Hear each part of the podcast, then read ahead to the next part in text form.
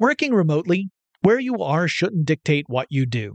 Work from the road by turning your vehicle into a reliable high-speed data Wi-Fi hotspot with AT&T in-car Wi-Fi.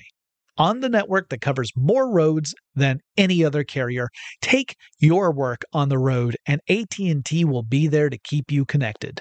Connect up to 10 devices and stream conference calls, finish up that presentation, or answer last-minute emails. Why wait? Go to att.com slash in-car Wi-Fi today for free trial eligibility. Based on independent third-party data, number of devices varies by manufacturer. Always pay careful attention to the road and don't drive distracted. Wi-Fi hotspot intended for passenger use only when vehicle is in operation. Compatible device and vehicle required. Running a business is no cakewalk, but with SAP Concur Solutions, you can be ready for anything. You can manage travel, expenses, and AP all on one platform that's packed with AI and best practices, and that delivers it all through an easy, clear, I can't believe how simple that is experience. So, while not much can be done about that guy who never fails to burn the microwave popcorn and stink up the entire office, with SAP Concur, you can easily handle almost anything else. Take control of your business finances today at concur.com. That's C O N C U R dot R.com. Whether it's her first Mother's Day or her 40th, she deserves more. Shop tons of stunning on trend jewelry for every budget at Diamonds Direct. Diamond fashion jewelry, beautiful birthstones, everyday pearls starting at just $200. Commemorate the real loves of her life with a gorgeous pendant featuring the birthstone of the one who made her mom. This Mother's Day, Diamonds Direct has everything you need to say thank you. Diamonds Direct, your love, our passion. Online at diamondsdirect.com. The Kakadu plum is an Australian native superfood containing 100 times more vitamin C than oranges. So why have you never heard of it? PR. No one's drinking a Kakadu smoothie? I'm JB Smoove, and that was a full episode of my new podcast, Straightforward, inspired by guaranteed straightforward pricing from AT&T Fiber. Get what you want without the complicated. AT&T Fiber, live like a gigillionaire. Available wherever you get your podcast. Limited availability in select areas. Visit AT&T.com slash hypergig for details.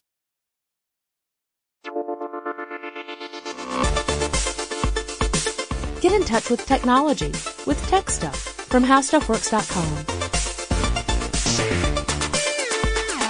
Hey there, and welcome to Tech Stuff. I'm your host, Jonathan Strickland, senior writer for HowStuffWorks.com, and today's episode comes to us courtesy of a little listener mail. And you guys have been crushing it, sending tons of suggestions my way, and I just want to say I really appreciate it. So remember, if you have a suggestion for a topic I should cover, send me the message. The email's techstuff at howstuffworks.com. But this week's listener mail episode comes to us from Ryan, who says, please do an episode about the Gopher protocol. Such a different approach to utilizing the internet that no one knows today. And so, Today we're going to walk back in internet history and learn all about the Gopher protocol. But first, it kind of benefits us to remember what exactly the internet is. And trust me, this is important in the grand scheme of things. But I'll, I'll, I'll, be nice and high level and brief about it. So when you get down to it, the internet is essentially just a bunch of computing devices that are all connected to each other. And that's it, really. Uh, there's a lot of infrastructure there that allows this to happen, but ultimately it's a bunch of computers that are talking to each other. It's a network of networks using various types of connections and protocols to send and receive communications. But when you just break it down to its simplest of terms, you're really talking about a bunch of interconnected machines. Now, broadly speaking, we can classify most of these machines as either servers or clients. Now there are other machines as well, like routers and switches and stuff, but I'm mostly talking about the devices that are directly communicating with each other, rather than the ones that facilitate that communication. So what is a server? Well, it does exactly what it sounds like it does. It serves information. Clients request information. So your smartphone or your computer or your tablet that you use to surf the internet or read email or whatever it is you do online, that is a client. The servers are the machines that contain all the information you're looking at and serve it up to you. And the internet is older than the World Wide Web. A lot of people probably not as many today as were around for like the late 90s, but a lot of people would equate the World Wide Web with the internet. Like the two are synonymous, and that's not really true. The web is really just a layer on top of the internet. It's, it's an interface that makes it easy to access and interact with information. But it's just one part of the internet. And before it came along, people were facing a bit of a challenge. So imagine you've got this network of networks. Information is on thousands of servers around the world. You want to get access to some specific information, like a very particular file. There's one file that you want to get, but how do you track down that file? How, how do you know which computer out there in this vast network of networks, how do you know which one actually holds the file you want? You can't just scream out, Hey, I, I need this one text file. You've got to know where it is in order to retrieve it. So the way this would work normally is that you'd send a message from your computer across the network to the specific server in question. So ideally, you would know what computer hosts your file. And you would use some method of connecting to that server. Maybe you're using Telnet. Maybe you're using FTP, file transfer protocol, but you're using something to send a message to that server. And in return, the server responds to you and then you request access to that file. It's really just that. The message you send is just a request for information stored on that server. And if you have access, authorized access to that information. In other words, if it's not protected by like a password or something that you don't have, the server would send that information back across the internet to you. But what happens if you don't know which computer holds the information you want? How, how do you get access to it? Back in the old days, this would be kind of like picking up a, a, telephone to call somebody. Let's say you're trying to call me. Only you don't have my phone number. I never gave it to you. I'm not listed anywhere. So how do you call me? There are millions of phone numbers out there. If you knew my phone number, everything would be just fine because you could just dial it directly. But since you don't know my number and there's no directory to consult, you're faced with a nearly impossible task. What do you do? Just start randomly hitting buttons until the right person picks up? Well, that was the problem facing the internet. It, arose because the network became more complicated. Just as in the old days you might have very few telephones in a single town, like I'm talking the real old days when telephones first became popular, you didn't need to worry about phone numbers. Maybe three people in town had a phone. These days, you gotta worry about it because millions of people have phones. Well, same thing was true with the network of networks. As more computers came online, as more systems joined the internet, it became more difficult to track very specific stuff down. So before the internet, there was a sort of a precursor, not really the internet before there was an internet, but it was a system of networked uh, computers called ARPANET. Now the ARPANET, that was a, a, project from the Department of Defense in the United States and was uh, something that, that required a bunch of computer scientists to sit down and work out protocols. Uh, it was essentially a big but relatively simple network of computers. Now, I say simple because if you look at the internet by comparison as a network of networks, it is far more complex than what ARPANET was. But I am not casting aspersions on ARPANET. It was still incredibly sophisticated, particularly for its time. It allowed people working on different computers that used different operating systems, different languages, the ability to communicate with each other. And that's phenomenal because usually, you know, this, these are like computers that if you were to connect directly to one another, they would not be able to communicate with each other. They were fundamentally different. So the designers of the ARPANET had to figure out a set of rules that all these different types of computers could follow in order to exchange information with one another. So that, that required a, a lot of work to create these protocols or sets of rules to facilitate communication. And I've talked about ARPANET before. If you want to hear a lot more about it, you can track down the classic episode. It originally published in 2012. It was titled Happy Fathers of the Internet Day. And in it, uh, Chris Pollette and I talked a lot about the people who designed the various protocols that allow internet communication to happen. Well, anyway, two of the protocols in question during the days of ARPANET were the Transmission Control Protocol, or TCP, developed in 1975, and the Internet Protocol, or IP, in 1978. These are almost always grouped together whenever anyone talks about Internet protocols. They'll say TCP IP. Uh, but th- they're technically two different sets of rules that together uh, end up guiding the computers on how to communicate across this network of networks. These are the rules that gave ARPANET that ability to create global communication across various different computers. The two protocols were ad- officially adopted by ARPANET in 1983. So while they were developed in the 70s, it wasn't officially adopted until 1983. Now they were being used before that, but you know, ARPANET was a government thing. And just like you would suspect, it moves super fast because it's government. Well, the following year, 1984, a lot of things happen. We got that really uh, killer Apple Mac commercial that was like the Orwellian 1984 that was phenomenal, but also Sun Microsystems unveiled a, uh, a system called the Network Filing System, or NFS. That was sort of like a file directory and storage system for networked computers running on a heterogeneous Unix environment. So you had to have a bunch of computers running the same Unix uh, implementation essentially, or same version, I guess I should say, not implementation, but the same version of Unix across all these different machines.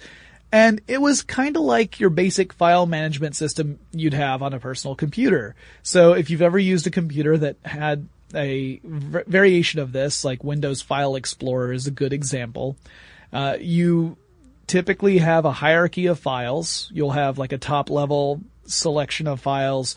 If you go into one of those, you might see folders, like subfolders underneath that main heading. Go into that one, you'll see more subfolders, maybe some files, that kind of stuff.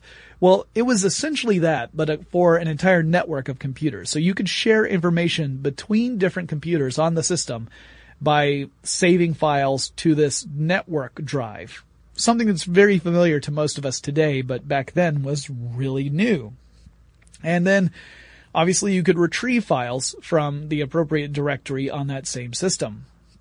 Also in 1984, a team over at Carnegie Mellon University released the Andrew file system, or AFS. Now, originally the AFS provided Carnegie Mellon students a campus-wide file directory system, and later on a company called Transarc sort of spun off and turned this into a commercial product. Now these file systems allowed users to access files on other computers but they also came with a really steep learning curve. If you weren't particularly computer savvy, it was really challenging to navigate through these file directories. Uh, it would be kind of like taking someone to a computer and it has all line commands and the person had never really worked with a line command interface. They had only worked with graphics.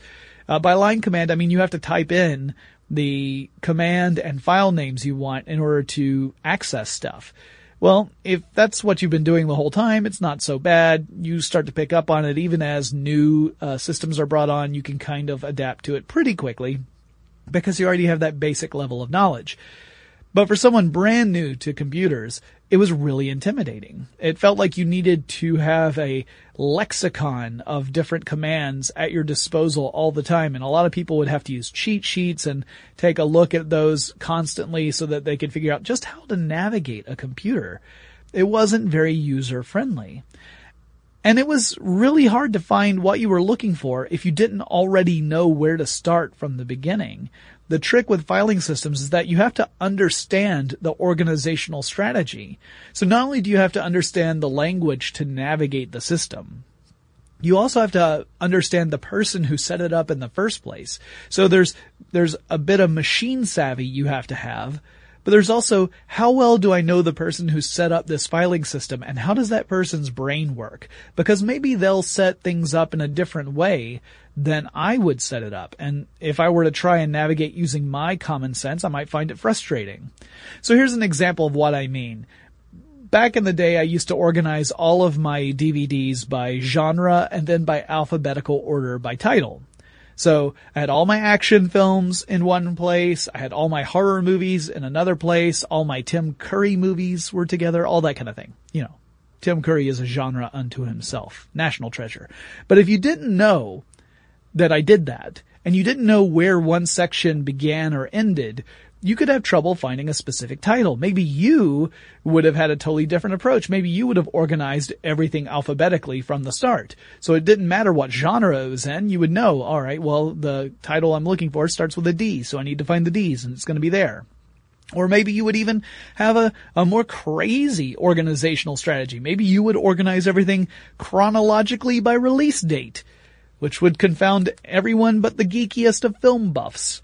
The point is that these file systems back in the day with the, these network drives, they weren't always intuitive. Even if you weren't immediately put off by the interface, you might still not be able to find what you're looking for. Now later still came uh, Alan Emtage's Archie tool. And he was a University of Montreal uh, employee student. You know, he had gone from one to the other really when he when he invented this tool to search for files on the internet that would be transferred via FTP, file transfer protocol. So instead of requiring the user to know a direct path, you just had to know the name of the file. How was the file named? Now that still isn't ideal because I'm sure you've encountered files that had weird or non-intuitive names that may have had nothing to do with what the file actually was about. Uh, so you had to know precisely how the file was named or else it really didn't do you any good. But at least it didn't require you to also know the full path name of where a file was. And it allowed you to actually do a search across the internet. Now once the web came along, and I'll talk a lot more about the World Wide Web later on in this episode, and once programmers began building search engines, this problem became less difficult right? Search engines started to make things much easier for people. The web made navigation more intuitive. It made it more accessible to people who weren't experienced with computers or had inside knowledge of directory organization. But in those in-between times, before the web, but after the internet came online, that's when Gopher emerged. Now, there were several developers uh, behind Gopher. Really six people in total. And one of the more important ones, I shouldn't even say it that way. One of the leads, I should say, because all six were important. Uh, one of the leads was Mark McCahill. And McCahill attended the University of Minnesota. Actually, they were all part of the University of Minnesota.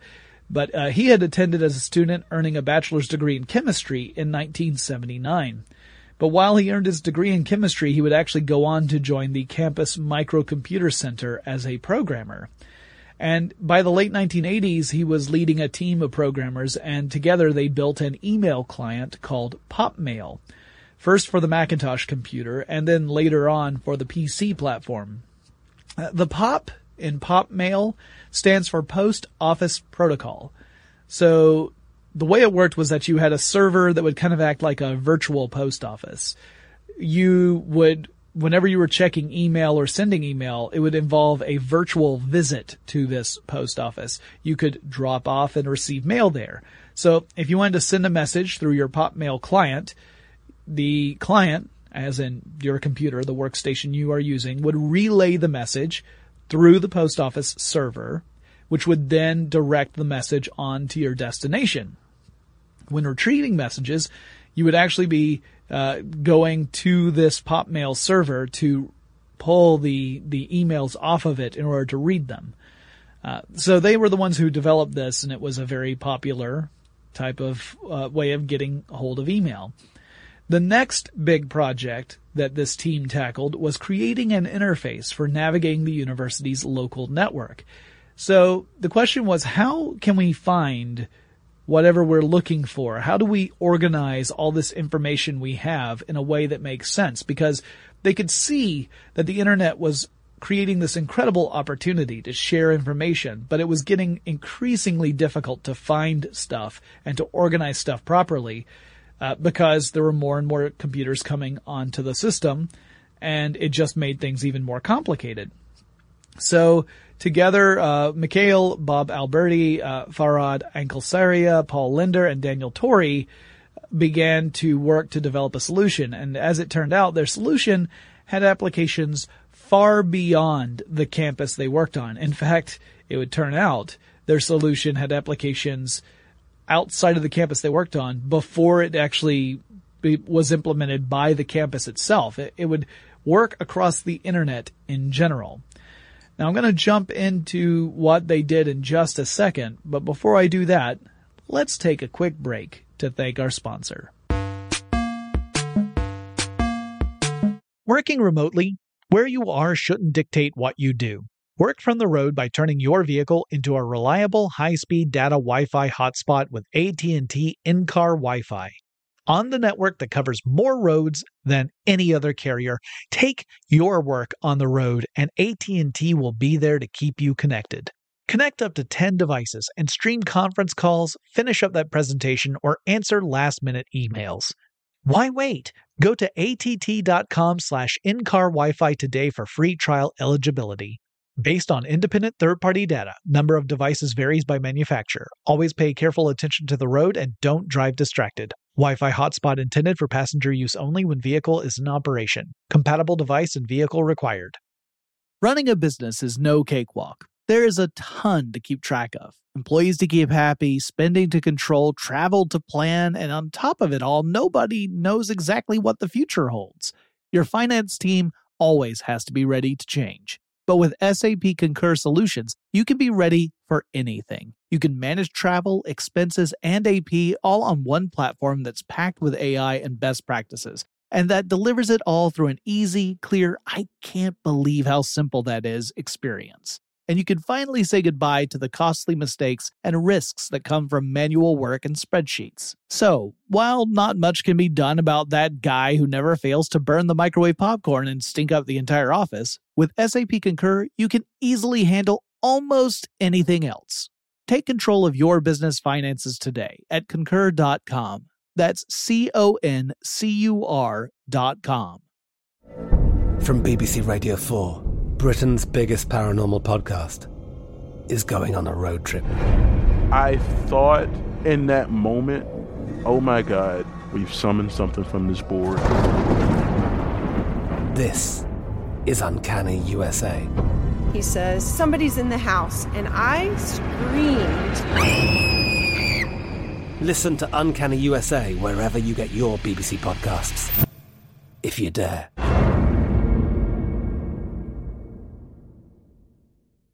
This episode is brought to you by Navy Federal Credit Union. At Navy Federal, it's been the mission to help the military community for over 90 years. And not just help them, but do everything to make sure they not only grow, but flourish. That's why Navy Federal Credit Union has all kinds of great savings and investment options like share certificates with sky high rates. So don't hesitate. Start growing your finances today with a variety of savings and investment options. Navy Federal Credit Union. Our members are the mission. Savings products insured by NCUA. Investment products are not insured, not obligations of Navy Federal and may lose value.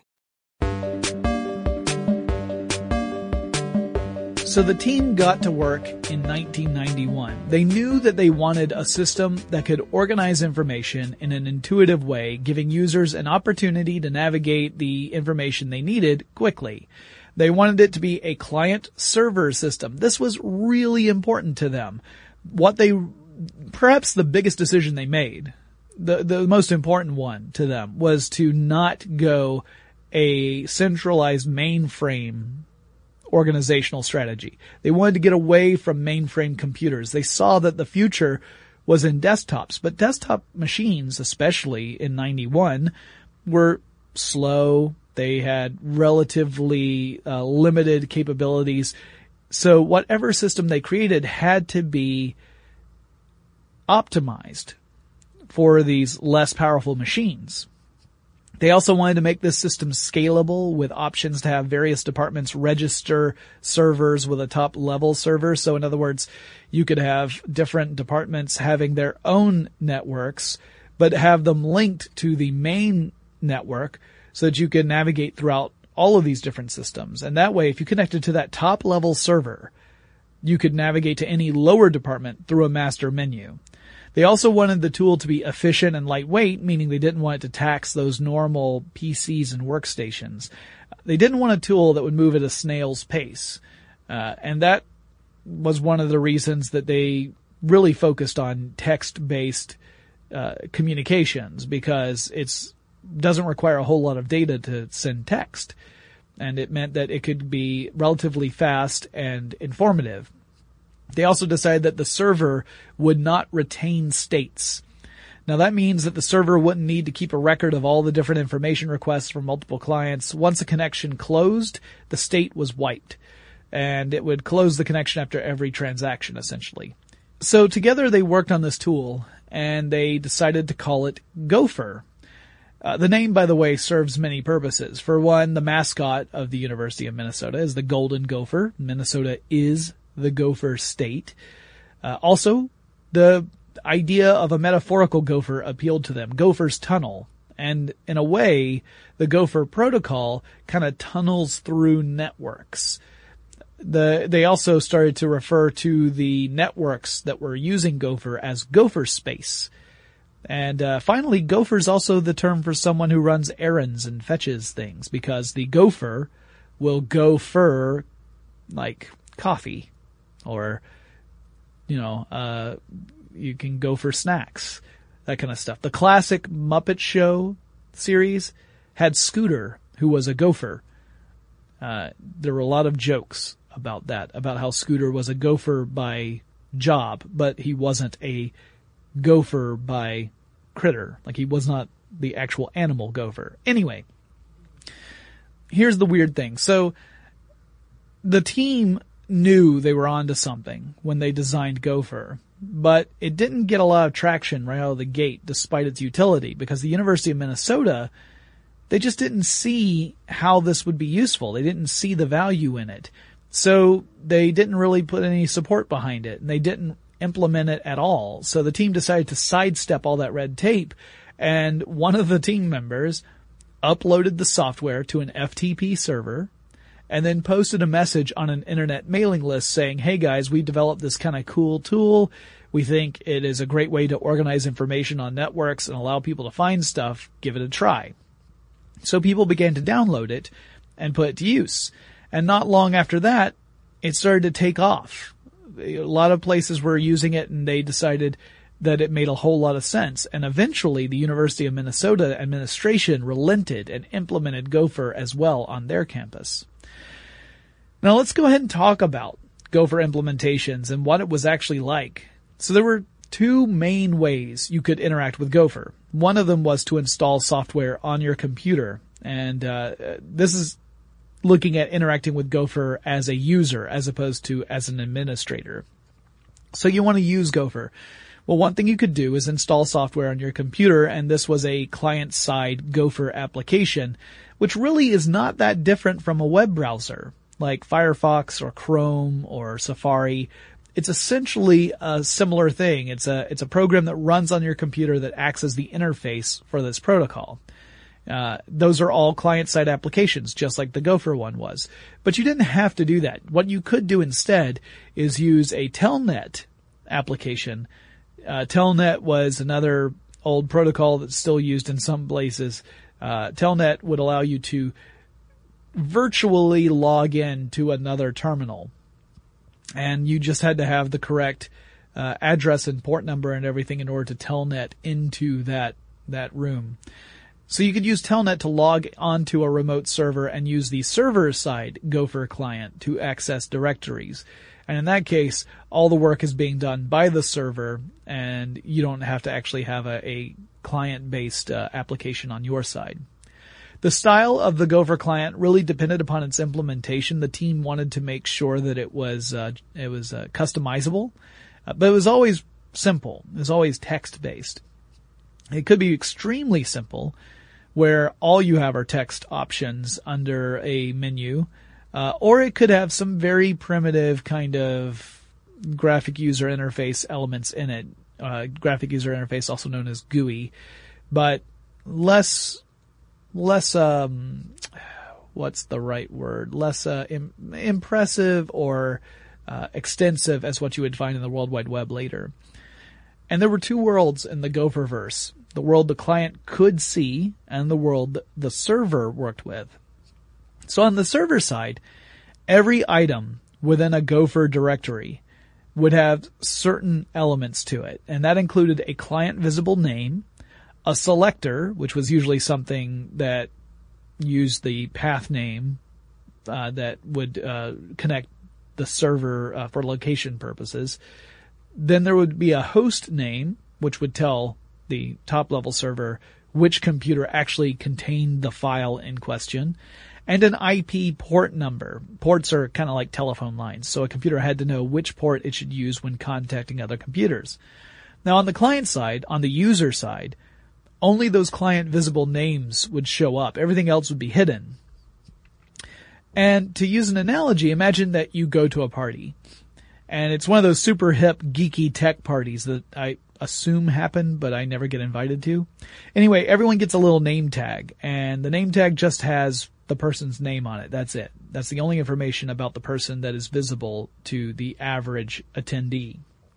So, when you walk around the party, you can see each person's name, but that's it. But, let's say you're a super duper awesome VIP at this party, and all the super duper awesome VIPs at this particular party get a little swag bag that has a pair of smart glasses in them.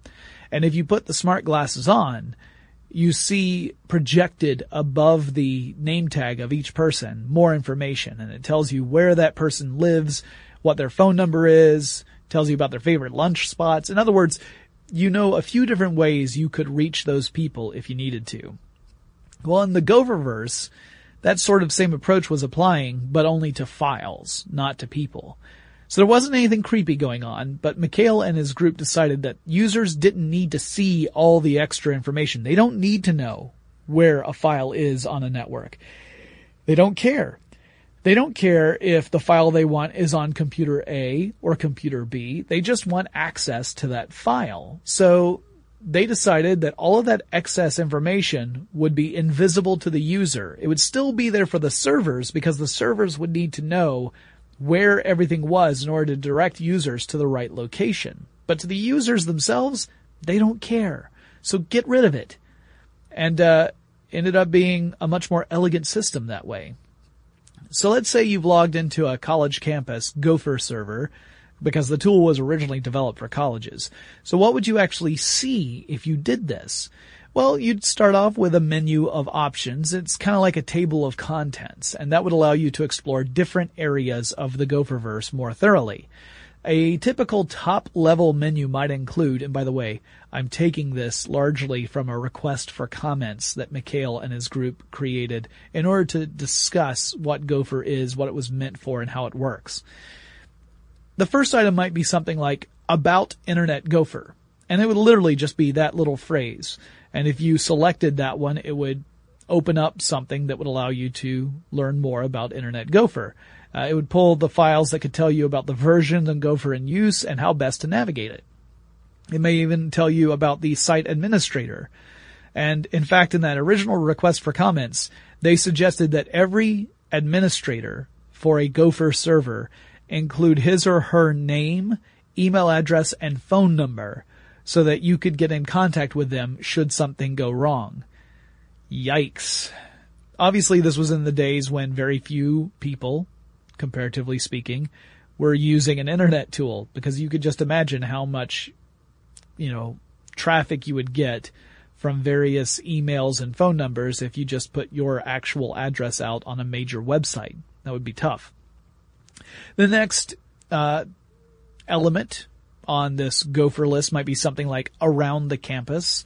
And that could include more directories that give you links to files about various areas of campus. Uh, you might get submenus of different options.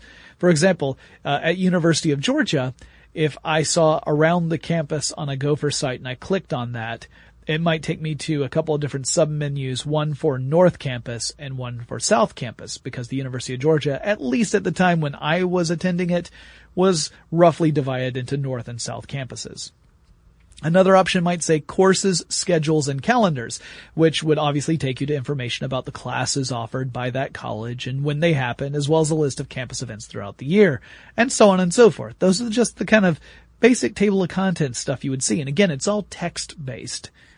Typically, the options on any list would have indicators to let you know if you were looking at the name of a file or if you were looking at the name of another directory. So again, in an example given from that RFC paper that was written back in 1993, uh, they, the group showed directories as being followed by an ellipses and files were not.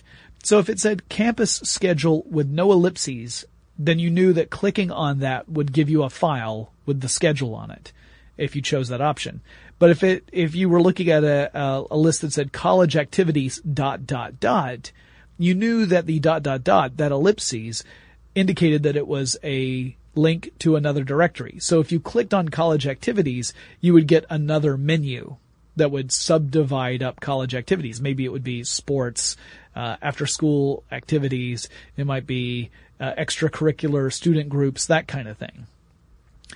Now Gopher's design uh, allows other servers to interact with a top level server. So it didn't have to just be a single computer running all of this information. In fact, that was beside the point. The, the whole purpose of this was to allow multiple servers to connect with each other and create an, an, uh, overall strategy for navigation to allow students or other users to learn more information.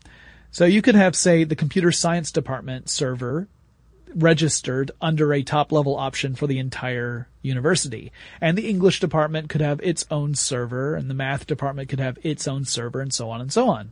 So each departmental server would further point down the chain to specific files relevant to that department. And Gopher also included the ability to stack, meaning that you could actually retrace your steps, which is kind of like hitting the back bar or the back button rather on a browser. Uh, so if you went down one path and then decided, hey, I need to see something else that was further back in my browsing, you could back up the pathway until you got to that specific fork and then take the other fork. And that was actually pretty innovative in the early 90s. It wasn't like it was, you know, something that they were copying from other people. Unlike today's websites, the information on Gopher pages tended to remain fairly static which actually was also a huge help for Gopher Space. You didn't have to update things quite so frequently. Occasionally you might need to update a file or you might need to add a file to a server, but that didn't happen at the frequency we see today on the web. There weren't a lot of dynamic pages out there. It was important for Gopher to be able to adapt to changes and evolving conditions, so the team designed a system that it would allow them to update files and path names in pieces so that you didn't have to do a full update of the whole system regularly. You could just focus on whichever sections had new information and just update those bits. Everything else could remain the same. That sped everything else up. Like if you are only making changes to 2% of your network, then there's no reason to update all 100%. They could save time by just updating that 2%. They also made another very clever choice. They recommended that all top level servers have a clone. And that way, if one server were to fail for whatever reason, another one could take over the job. Also, if you had a really busy network, you could have both servers acting at the same time, sharing the load. So some users are using server A, some users are using server B, but both of them are identical. They have complete uh, navigational tools to go through the whole network. And so it doesn't really matter which one you land on as a user. It's going to be the same experience. And since most of the files remain static, you didn't really have to worry about the two top level servers getting out of sync. They would be pretty much ready to go all the time. I mean, occasionally you'd have to update at least parts of the system, but it was pretty manageable, especially in those early days before uh, things got super complicated. Now the team also suggested that all registered servers in a system have an alias that the Gopher client could use to locate those servers. And this way the client would know each registered server by its alias rather than the server's primary name, which was more or less unchangeable. Now why would you want to have an alias? Well, the reason was to improve portability. So if as an administrator you decided that you needed to move files from one server to another server, that could be a huge headache because it would mean having to update all these different path names so that your top level machine knows where everything is now right? If, if you had to say, oh, well, instead of being on this machine, it needs to be on this machine. I've got to update all these different files and these different path names so that people navigating the system will get to where they need to go. Using the alias was actually a very clever idea to get around this. Clients wouldn't require an update or any alteration. They don't need to know that computer one, which used to be known as Bob, has gone offline and now computer 2 has all of computer 1's stuff. Instead, the administrator would just name computer 2 Bob. They would give computer 2 the alias of the old computer 1. And then the clients would just end up going to computer 2 because they're not looking at 1 or 2, they're just looking for Bob. And if computer 2 is Bob now, that's where they go. It was an elegant solution, particularly once networks got really complex. Now the brilliant thing behind Gopher is that the end user didn't need to know any of this. That didn't matter to them. They, they just needed to have a simple interface to interact with. They needed to be able to see the choices they wanted, to make a choice and follow that pathway. And it was very similar to kind of a, a choose your own adventure book. As long as the directories were clear and organization of the information made sense, it was easy to use. And then there was the killer app the ability to search. To, so to search on Gopher, you have to set up an actual Go, Gopher search server. It would be, its own purpose was to, to essentially have all the different files that are connected to that particular Gopher space, uh, indexed. And these servers could perform full text searches in all the files on all the registered servers in that Gopher space. So by default, search queries assumed that if you were to type in multiple words, the spaces between those words were an and in Boolean logic. In other words, if you typed in Spanish dance in the query field, so you just have Spanish space dance, the search would actually assume what you are saying is, give me all the files that have both the words Spanish and dance in them. Files that didn't meet that criteria would not be returned. So if there was a file that had the word Spanish in it, but dance never appeared in that file, you wouldn't get it. Same thing if it were dance, but Spanish was never there. You wouldn't get it. Now this structure only worked with servers that were registered to the same system. So these Gopher spaces were kind of like islands in the ocean. You could connect Gopher spaces together. You could end up registering the servers of different Gopher spaces so that they made larger networks. Uh, and that would allow users to navigate from one system of servers to another, but that wasn't necessarily the aim of Gopher. So if I did a search on a Gopher space for a specific term, like again at UGA, if UGA was its own contained system, its own network of servers throughout the campus, but none of those had connections to other campuses, I'm not going to find files that are stored at the University of Minnesota because the two systems are distinct. I'll only find files that are on UGA's system. So it was a little different from the World Wide Web. It had these, uh, again, these kind of islands of information. Well, I've got some more to talk about, including the rise and fall of Gopher itself. But before I get into that section, let's take another quick break to thank our sponsor. Working remotely where you are shouldn't dictate what you do. Work from the road by turning your vehicle into a reliable high-speed data Wi-Fi hotspot with AT&T in-car Wi-Fi. On the network that covers more roads than any other carrier, take your work on the road and AT&T will be there to keep you connected. Connect up to 10 devices and stream conference calls, finish up that presentation, or answer last-minute emails. Why wait? Go to att.com slash in-car Wi-Fi today for free trial eligibility. Based on independent third-party data, number of devices varies by manufacturer. Always pay careful attention to the road and don't drive distracted. Wi-Fi hotspot intended for passenger use only when vehicle is in operation. Compatible device and vehicle required.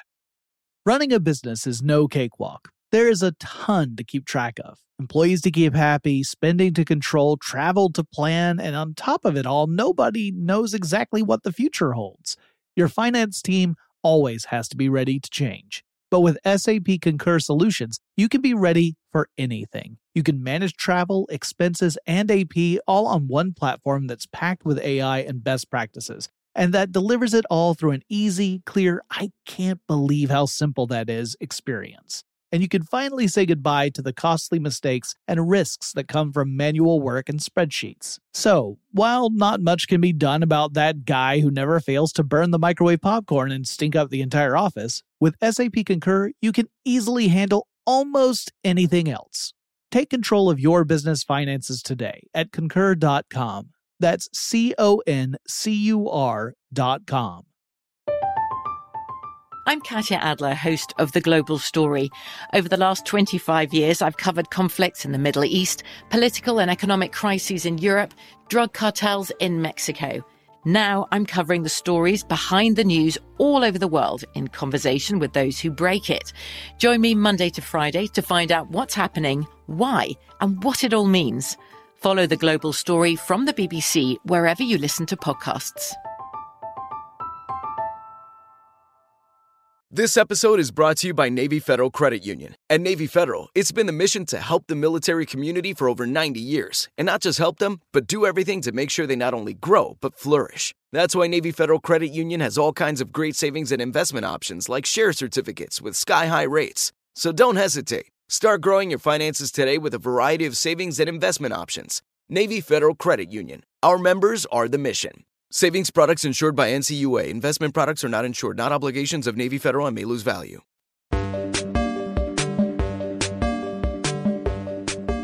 All right, we're talking about the 1990s. Now, the internet was still pretty darn young back then, especially an internet that was accessible to people beyond the computer science field. And no one was really sure what it would evolve into in those early 90s. In 1992, the Internet Engineering Task Force, or IETF, held a meeting in San Diego, and they invited McCahill and uh, also Anklesaria to come out and to speak to the group as a whole about the work they were doing with Gopher. Now, the meeting included a whole bunch of different important figures in internet history, including Tim Berners-Lee, who is the guy who pioneered the World Wide Web. He built the first web page at CERN. That's the same organization that runs the Large Hadron Collider.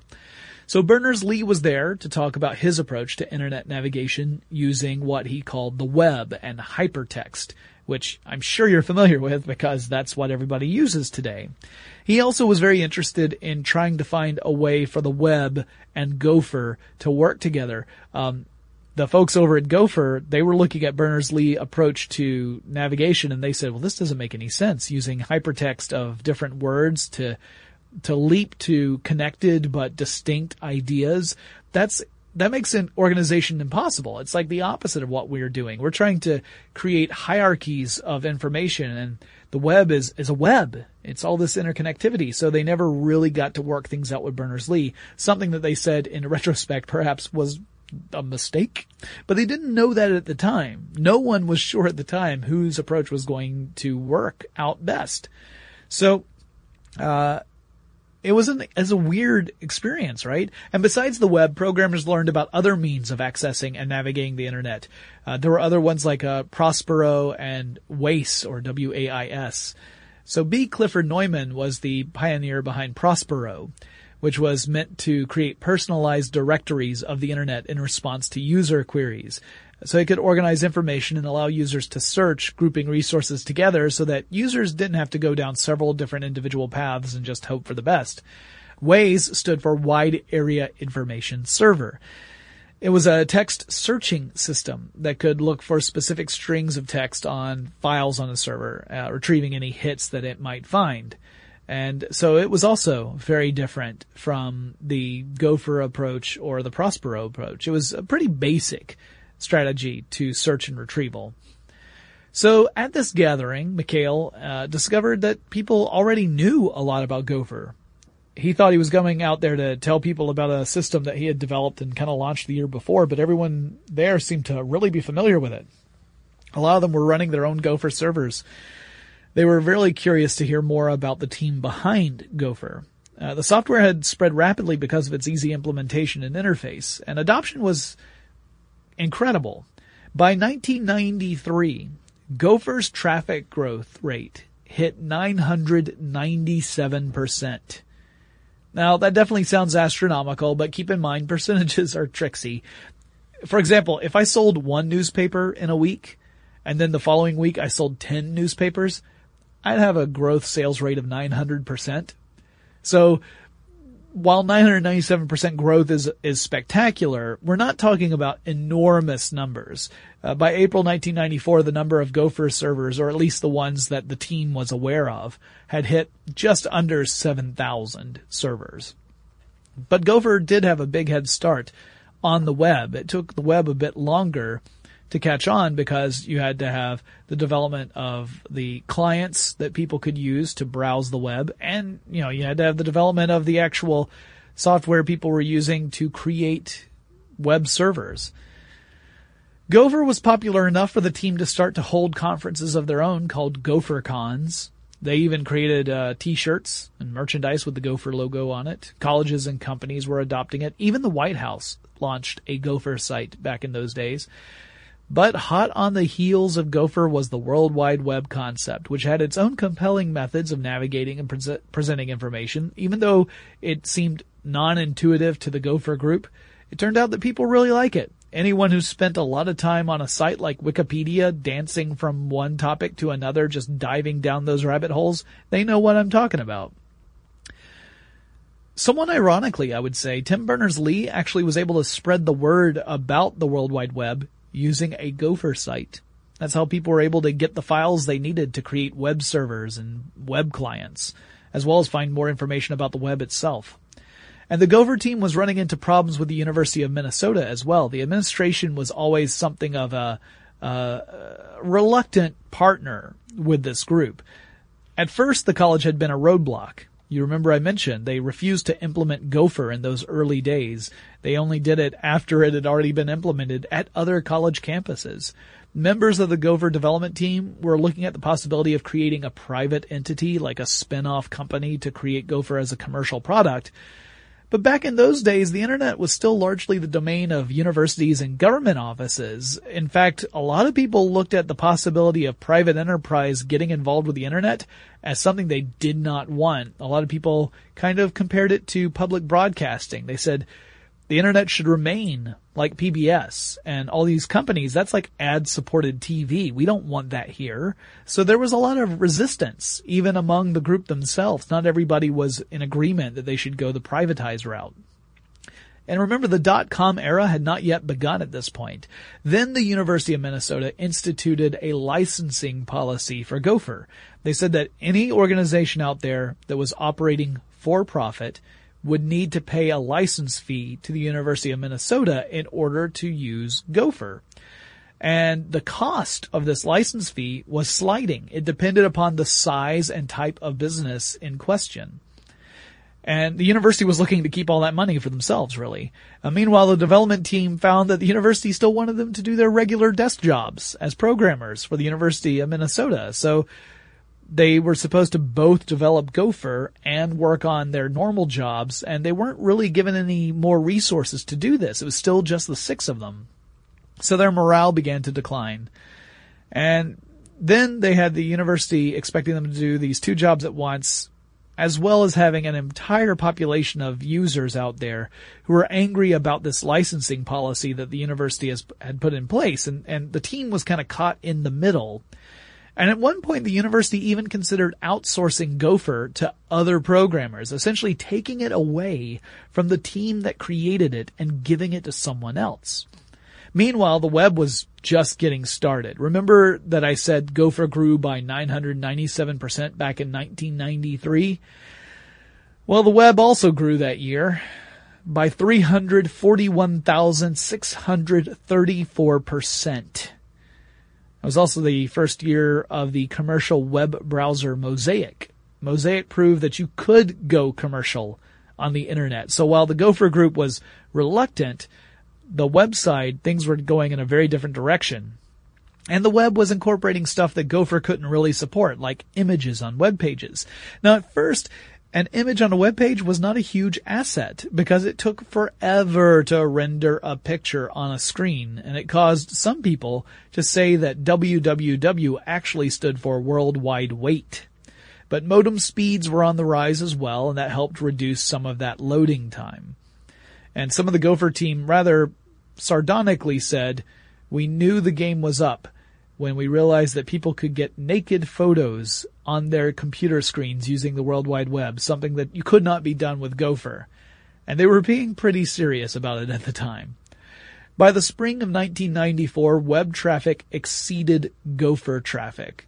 So even though Gopher had a head start, web had caught up and passed Gopher traffic. Companies were discovering that there were some possibilities on the web, though really web commerce was still a couple years away from really taking off.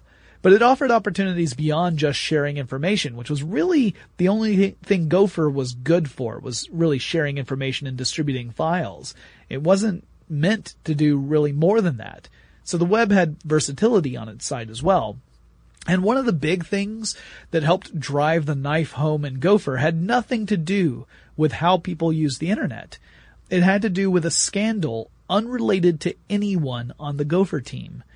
Dr. John Najarian, a transplant surgeon at the University of Minnesota, uh, was accused of fraud, tax evasion, and embezzlement. The charges led the National Institutes of Health, which is a federal government office here in the United States, to withdraw funding to the university. And that was a serious blow to the school, so they went to emergency mode to try and fix the situation. They, as part of that, asked the Gopher team to create a new system to track accounts and file paperwork because a large part of this uh, accusation really dealt with the way paperwork was failing to be filed on time. So the team eventually developed a web-based transaction program, which is also kind of ironic when you think about it. That was a web-based approach. It was the world's first web-based transaction program, but it also meant that while they were developing this, they could not continue working on Gopher because they just didn't have the time to do it. So by the time they finished the web-based application, Gopher was dead in the water or I guess dead under the ground, I suppose, if we want to stick with the metaphor. Anyway, it's it's not really dead dead. It's not entirely gone. There are still Gopher servers out there if you know where to look. But as an evolving entity, Gopher was essentially a thing of the past. And at some point, and no one's really sure when, someone took the original Gopher server known as Mother Gopher offline. The University of Minnesota supported it for several years after Gopher had clearly lost the race to the web, but that is no longer the case. As for McCahill, he would go on to join Duke University, where he still works today. And other members of the team have gone on to do other things. Some of them retired. Some of them, one of them's working for Google. Uh, one of them stayed with the University of Minnesota. Oh, and uh, Dr. Najarian who was accused of those crimes was ultimately exonerated of those accusations of fraud and embezzlement. The jury returned with a verdict of not guilty. But by then, the damage was done in more ways than one. Gopher had faded away due to lack of support, and the university found itself struggling to regain the trust of the NIH. So, that's the tragic story of the Gopher Protocol. And that's why we surf the web rather than burrow through the internet. I hope you guys enjoyed that look back into the history of the internet. If you have suggestions for topics I should cover in future episodes, let me know. Send me an email. My address is techstuff at howstuffworks.com. Or you can drop me a line on Facebook or Twitter. The show's handle at both of those is techstuffhsw. And if you want to watch me record this show live, and that includes all the times I make mistakes and go back and do it again, you can follow me on twitch.tv. We're tech stuff there, surprisingly enough. And we will be streaming on Wednesdays and Fridays, unless something changes between now and then, which could happen. But that's all for now, and I'll talk to you again really soon.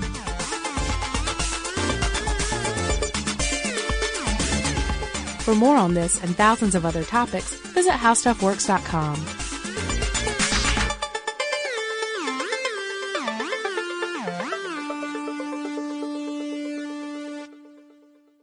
Running a business is no cakewalk, but with SAP Concur Solutions, you can be ready for anything. You can manage travel, expenses, and AP all on one platform that's packed with AI and best practices, and that delivers it all through an easy, clear, I can't believe how simple that is experience. So, while not much can be done about that guy who never fails to burn the microwave popcorn and stink up the entire office, with SAP Concur, you can easily handle almost anything else. Take control of your business finances today at concur.com. That's C O N C U R.com. From BBC Radio 4, Britain's biggest paranormal podcast is going on a road trip. I thought in that moment, oh my God, we've summoned something from this board. This is Uncanny USA. He says, Somebody's in the house, and I screamed. Listen to Uncanny USA wherever you get your BBC podcasts, if you dare.